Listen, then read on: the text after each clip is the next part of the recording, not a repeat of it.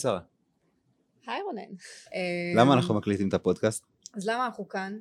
אני אגיד לך למה אנחנו כאן. אוקיי. כי המציאות שלנו היא כמו פופקורן, ויותר מדי פופקורן, שלפעמים צריך קצת חמאה. כאילו צריך לתת לנושאים שעולים על סדר היום, היום ו- ועוברים מאוד מהר, צריך לתת להם טיפה עומק. עכשיו יש את ה... יש שם כמה פורמטים. יש את הפורמט של פודקאסטים שרצים על רעיונות רחוק, עמוק, ויש את החדשות שקופצות ו- והולכות, וצריך משהו באמצע. אז אנחנו ננסה לקחת את הרעיונות שגם ככה מתרחשים על סדר היום וקצת להעמיק אותם. אנחנו נעטוף את הפופקורן על הכיפאק. אז במה, באיזה עטיפה את רוצה להתחיל? בבן אנד ג'ריס. בן ג'רס. אוהבת גלידות? אה, חצי. חצי. אני אוהבת מגנום, אה, אוקיי? נשאר במגנום. אם היו עושים חרם על מגנום, לא, אז אני לא אוכלת מגנום, אני כן. אוהבת מגנום. הבנתי. אוקיי? צריך להבדיל. אבל אה, אני רק אגיד שבן ג'ריז, אף פעם לא הבנתי מה ישראלים אוהבים בגלידת טופי, או בגלידת עם בצק עוגיות, אבל אה, בסדר. הבנות שלי מתות על זה. אז זהו, אז אני לא מתווכחת עם טעם. כן. אני לא מתווכחת לא עם טעם ולא עם תחושות. אה, אבל מה את מרגישה על זה שבן אנד ג'ריז, כשני יהודים, אה, הובילו את המהלך הזה? אתה לא תשאל אותי את זה. למה? אתה תשאל אותי למה אני שמחה. או, אז אני אנסה. למה את שמחה? אני אגיד לך למה אני שמחה. כי אתמול, כשהכל התחיל, אני הייתי במפלצת, בפארק המפלצת עם הילדים שלי, עם השניים הקטנים. ופתאום קיבלתי בוואטסאפ הודעה על בן אנד ג'ריז, שהחליטו להחרים את יהודה ושומרון, את ההתנחלויות, הכיבוש, לא עולה בערכים שלהם, טדי דדה. נכנסתי למוד מלחמה, ומה שראיתי זה ציבור בריא. רגע, רגע, שנייה, ספרי על מוד המלחמה, מה, מה עשיתם? מה עשינו? התחלנו עם קמפיין לפח. כלומר תמונות של אנשים, אגב לא רעיון שלי. כלומר מישהו שלח אה, באיזו קבוצת וואטסאפ שהוא אה, מעיף לפח את האריזה של בן אנד ג'ריס. אמרתי, זה הקמפיין. עכשיו, מצ... לא, אני, אני לא, לא כל החוכמה אצלי, אני מניחה שעוד אנשים חשבו על זה כי זה הפך להיות טרנד, אבל התחלנו עם קמפיין לפח בפוסט שקיבל תפוסה, תפוצה מאוד מאוד יפה בישראל שלי. זה רץ ואנשים שלחו והעלו ותוך כמה דקות קיבלתי הודעה מהדוברות של, מהדוברת של בן ג'ריז ישראל ואמרה רגע רגע רגע עצרי סוסים לפני שאתם זורקים לפח תראי הזכיין הישראלי דווקא עצר את זה. כלומר הוא הגוד גאי כאן. והיא פירטה לי קצת ואני מצאתי אתה יודע אני, אני מצאתי את עצמי בתור מישהי שמובילה ארגון ויודעת לדהור אמרתי לעצמי רגע אבל מה אני עושה עכשיו? כלומר זה מקרה מורכב. ו... אני כבר נתקלתי בקמפיין השני, לא בראשון. אז אני כבר? קיבלתי. נתקלתי בטוויטר, בסרטון שעולה המנכ"ל של החברה, כן, ואומר רגע אה, רגע, אנחנו, זה אנחנו בעדכם, אנחנו לא נגדכם, יש לנו עוד שנה וחצי, יש לנו 150 בדיוק. עובדים באר טוביה, התמונה נורא מורכבת, זאת אומרת או. אתה גם רוצה לעזור למדינת ישראל בחרם, ומצד שני יש פה בן אדם שהוא באמת יוצא אחלה גבר. נכון זה מעגל שמזין את עצמו. עכשיו תשאל אותי למה אני שמחה ושאלת אותי בשאלה מקורית למה אני שמחה ואמרתי לך שאני שמחה כי אני ראיתי פה עם בריא אוקיי? ראיתי פה אנשים אין לי מושג אם המנכ"ל שלהם הוא ימין, ימין שמאל לא מעניין אותי אבל ראיתי קודם כל שהתגובה שלו לפני הלחץ הציבורי כלומר התגובה שלו בשושו לפני הלחץ הציבורי הייתה לגלגל אותה מכל המדרגות את בן אנד ג'רי, זה כן. את העולמית. אתם לא תגידו לי איפה למכור, אנחנו נמכור בכל רחבי הארץ. תשמע, זו תגובה בריאה. עוד לפני שהציבור זרק לפח, בסדר? ואנחנו ראינו את זה, אמרנו רגע, אנחנו לא רוצים לפגוע בחבר'ה של באר טוביה. ולקחנו, אמרתי לבחורה שפנתה אליי, אמרתי לה, שלחי תמונה שלו, ואת השם שלו, ונרים לו, כי יש פה גיבור. אז מה ראית? ראית ציבור שהוא תוסס ובריא מכל כיוון, אגב, לא, לא ימין, חוץ מקצוות כמו מרצ שלצערי יושבים היום בממשלה אבל חוץ מקצוות אתה ראית ציבור תוסס בריא שלא מוכן גם אם הוא בעד אה, לצורך העניין לפנות את חברון בהסכם שלום הוא לא מוכן שיגידו לו הוא לא מוכן שידרכו עליו הוא לא מוכן שירקו עליו. וזאת תגובה בריאה. ואז ראית מנכ"ל שעוד לפני הלחץ הציבורי ידע לשים ברקס. אז ראית ציבור שיודע להגיד למנכ"ל תודה. עכשיו, את ההד הזה תרגמו גם באמריקה. כלומר ראית שלוחות של זה מגיעות לרשתות סופרמרקטים של יהודים בניו יורק וב... כלומר במנהטן ובקווינס ובברוקלין שאומרות שהם כבר החרימו את בן ג'ריס היום הם לא... שהיום, הם הוציאו הודעה אתמול אחרי שהציבור הישראלי התעורר מנכ"ל של אחת, של אחד מרשת הסופרמרקטים שאני לא זוכרת את השם אני עוד מעט אסתכל אמר כי מגיע לו קרדיט אמר הגיב להם לציוץ ואמר אנחנו היום מכנסים את הבורד שלנו לצעדים נגדכם. והוא, והפצנו את זה בישראל שלי והוא קיבל אהבה והוא קיבל תמיכה ו, ואז עוד רשתות הודיעו. עכשיו זה אישו. כלומר ירקו עליך וזה לא עבר ככה סתם. זה אישו. זה משהו שמדברים עליו ויוצרים תגובת נגד ו... ובזה אני חושבת אז זו, זו הסיבה שאני שמחה. אז אני רוצה להגיד לך למה אני עצוב. לא, או מוטרד. עצוב. לא אני, אני, אני שניהם. האמת גם עצוב וגם מוטרד. אני אתחיל מעצוב אני עצוב כמי שמוביל את המהלך הזה זה יהודים. כן. מי שמוביל את המהלך הזה זה ישראלים לשעבר. מי שמוביל את המהלך הזה של אה, שנאת ישראל המודרנית זה בעצם אוטו אנטישמיות זה לא אה, רק אה, אה, קבוצות פלסטינאיות אה, שמעודדות טרור וגם ככה או, או קבוצות אה, אנטישמיות מסורתיות. בעצם חוד החנית של המתקפה היום נגד ישראל זה של יהודים. זה יהודים שמקבלים כסף, תמיכה, עידוד מגורמים אחרים אבל זה יהודים שעומדים בחוד, בחוד החנית הזאת. ולכן אני, אני עצוב קודם כל זה מעציב אותי. זה לא רק חוד החנית זה גם העומק.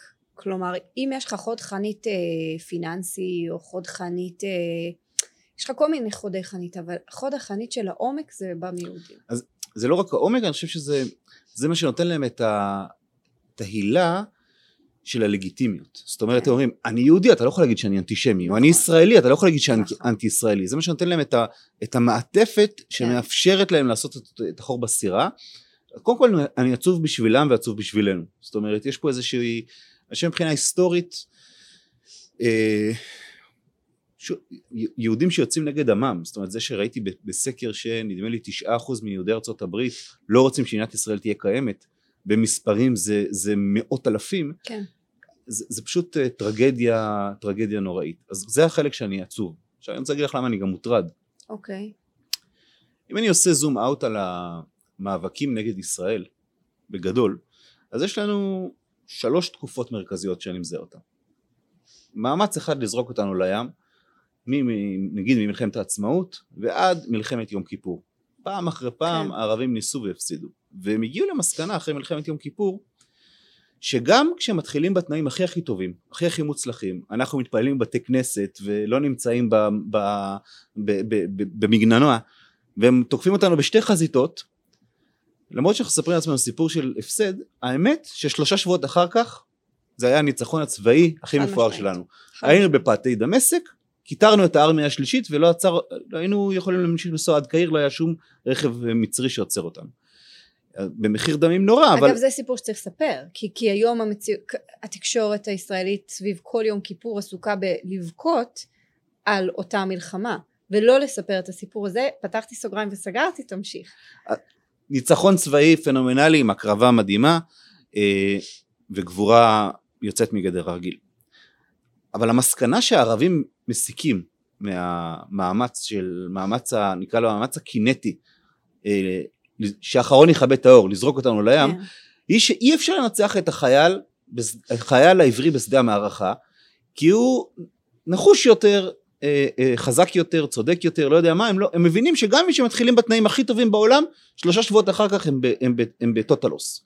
כן. ואז אחרי 73 הם עושים שינוי דרמטי באסטרטגיה, והם אומרים לאסטרטגיה של, שבעצם אומרת אם אני לא יכול להרוג את החייל העברי אה, במערכה, אני יכול לחסל את אימא שלו בשוק או את הילדים שלו בגן הילדים. ולכן משנות ה-70 אנחנו רואים את עליית גל הטרור. נכון שהרעיון הוא לייצר אצלנו פחד, פחד שלא נרצה לחיות פה.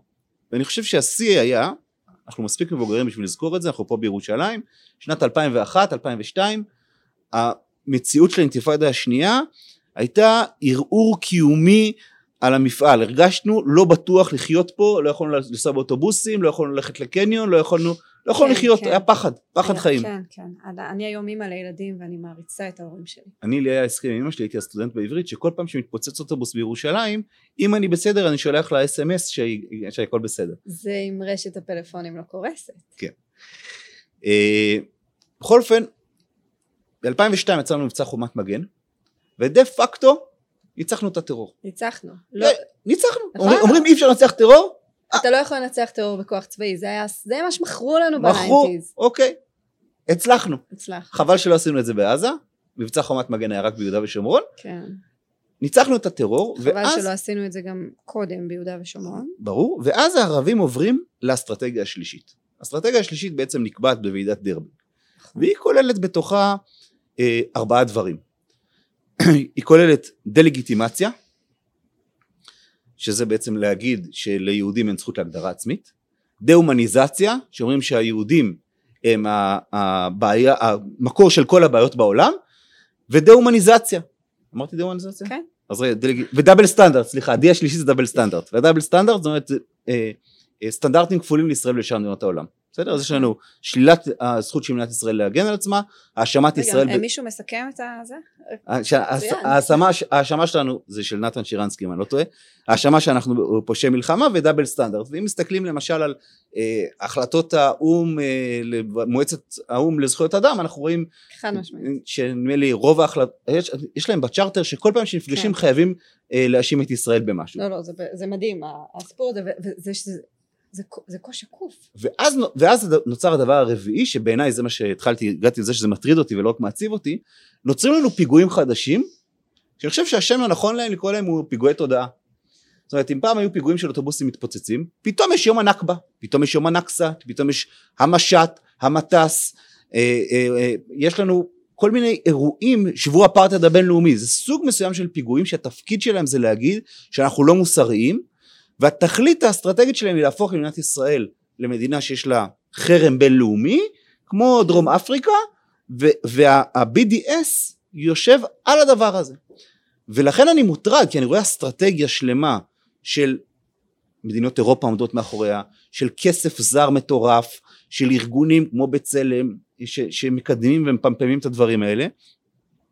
ומה אנחנו עושים? בסוף אנחנו תלויים בגיבורים מסוג חדש, כמו איזה, כמו, כמו, ה- אבי זינגר. כמו אבי זינגר ש, ש, שעשה אבי זינגר, המנכ"ל של אה, בן אנד ג'ריס ישראל, ש, שבעצם עמד איתן אבל מול הוא- הדרישה הוא- המחוצפת הזאת. אבל הוא גיבור מסוג חדש, זאת נכון. אומרת, מה אנחנו עושים כאומה, אה, כעם שנרדף, והוא נרדף בצורות שונות לאורך ההיסטוריה, ועכשיו זו הצורה שאנחנו נרדפים בה, ואני אני לא מוצא, אני לא רואה, ולכן אני מוטרד, אסטרטגיה, תשובה, אה, אה, דרך, שנותנת מענה עמוק ושיטתי לעניין הזה.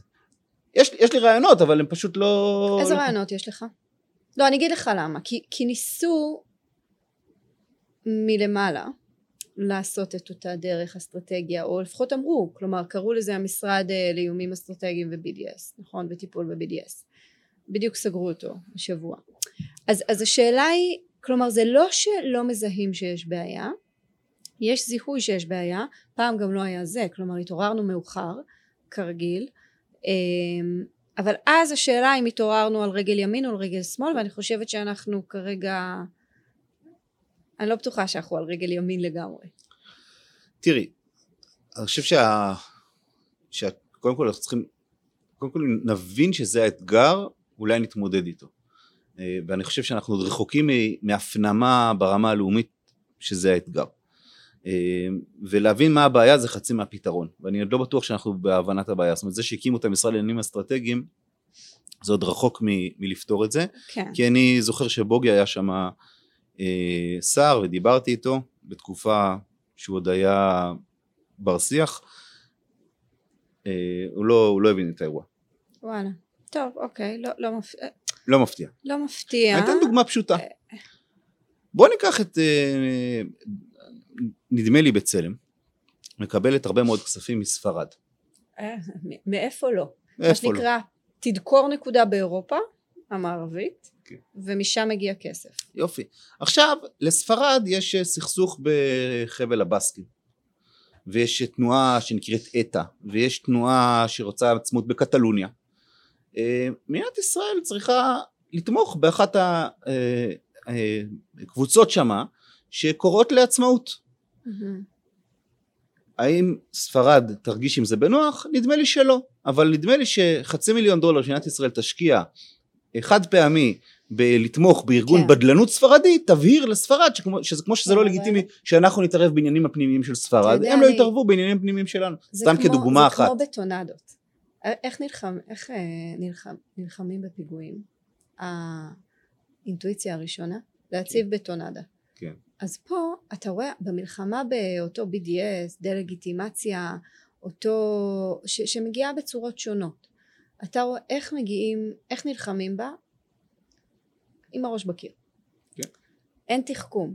אז כאילו, מה שאתה אומר, זה מה שנקרא בתחבולות תעשה לך, כן? תעשה לך מלחמות. וזה נעדר... אני אתן לך עוד דוגמה, מה, עוד, עוד תחבולה. מהציבוריות שלנו. אנגליה מממנת את שוברים שתיקה. כן. עכשיו, אה, חיילים בריטים נלחמים ברחבי העולם. אני הייתי מציע שיתבעו חיילים בריטים על פשעי מלחמה באפגניסטן. תוך כמה זמן הסתיים לא, האירוע תקשיב, יש, של שוברים שתיקה. יש כל כך הרבה מה לעשות. אומרת, יש, יש כל אומר... כך הרבה מה לעשות כשדרך המחשבה שלך היא, היא כזאת. אני אומר לסמוך על האבי זינגרים שבאמת עשה עבודה נהדרת אבל האם אנחנו יכולים לבנות אסטרטגיה על זה שפעם הבאה פעם הבאה יהיה מישהו ש...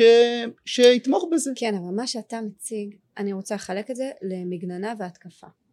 כי אבי, אבי זינגר, אותו אבי זינגר התורן, מה שנקרא, הוא, במ, הוא, במ, הוא במגננה. ובמגננה הוא באמת גיבור. עכשיו, איך אתה עולה להתקפה זאת השאלה, ופה באמת דרוש תחכום. כלומר, אתה לא תלך, אתה לא תגיש תלונה באו"ם, אתה לא זה, כאילו, מה אתה עושה? ופה זו באמת שאלה. עכשיו, גם אגב מה שאנחנו עושים בישראל שלי זו מגננה כלומר מה אנחנו עושים? אנחנו מגיבים מה עשית אתמול במפלצת? הגבתי היה אירוע והגבנו מפלצת אנחנו מדברים על המגלשה בירושלים המגלשה, המגלשה בונים לידה עוד שלוש מפלצות אה, רבות קומות אבל כן מה עשינו אתמול? הייתי באמת מה עשינו? אנחנו, אנחנו מגיבים אנחנו לא יוזמים אנחנו לא תוקפים. כאילו אנחנו אוהבים את ה... אנחנו לא מבינים שיש פה אויב.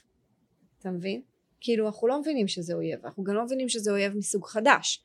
כלומר אם היית יודע שזה אויב היית אולי רוצה להילחם בו. אולי. mm-hmm. היית רוצה לנצח. אבל אתה לא רוצה אתה רוצה שקט. נכון? שקט יענה בשקט. אה, אני נזכר בשיר בית"ר. איזה, איזה חלק ממנו? שקט הוא רפש. אה שקט הוא רפש כן יש, יש אמירה יפה של ז'בוטינסקי בהקשר הזה הוא אומר שכשאתה אין שום טעם לעמוד במרסיליאז, ההמנון, אם בזמן שאתה אה, שר את ההמנון גונבים לך את הארנק. אני חושב שלפרק ראשון יש לנו כמה תובנות ורעיונות מעניינים. ו... טוב, הצד השמח והצד המוטרד ועצוב. לא, אני חושבת, אה, לסיכומו של אה, אירוע, אני חושבת שהיה פה, אני חושבת שהתגובה היא בריאה, והיא בריאה, היא מעידה על, על עם עם רצון לחיות ועם כבוד לאומי ואתה צודק שיש פה חוסר הבנה מערכתי של האירוע אה, וגם חוסר כלומר בתגובה אנחנו טובים אבל איפה אנחנו כשצריך ליזום? אני חושב שצריך ליזום לא רק כשאנחנו מקבלים בן אנד ג'ריס אלא היוזמה צריכה להיות כן כן כן. עקבית ושיטתית לתקוף אם אתה לא תוקף כל הזמן אתה קודם צריך להבין שהוא האויב שלך, אתה לא הבנת שהוא האויב שלך, אבל, אבל אם אתה לא תוקף כל הזמן, אז אתה פשוט תמצא את עצמך במגננה תמידית. ואת יודעת, אני אתן לך כן. משל מכדורגל, מי שעושה בונקר, בסוף מקבל גול. אוי, אתה, טוב, הפנדלים בגמר הכריעו אותי, אבל סבבה. תודה, שרה. תודה.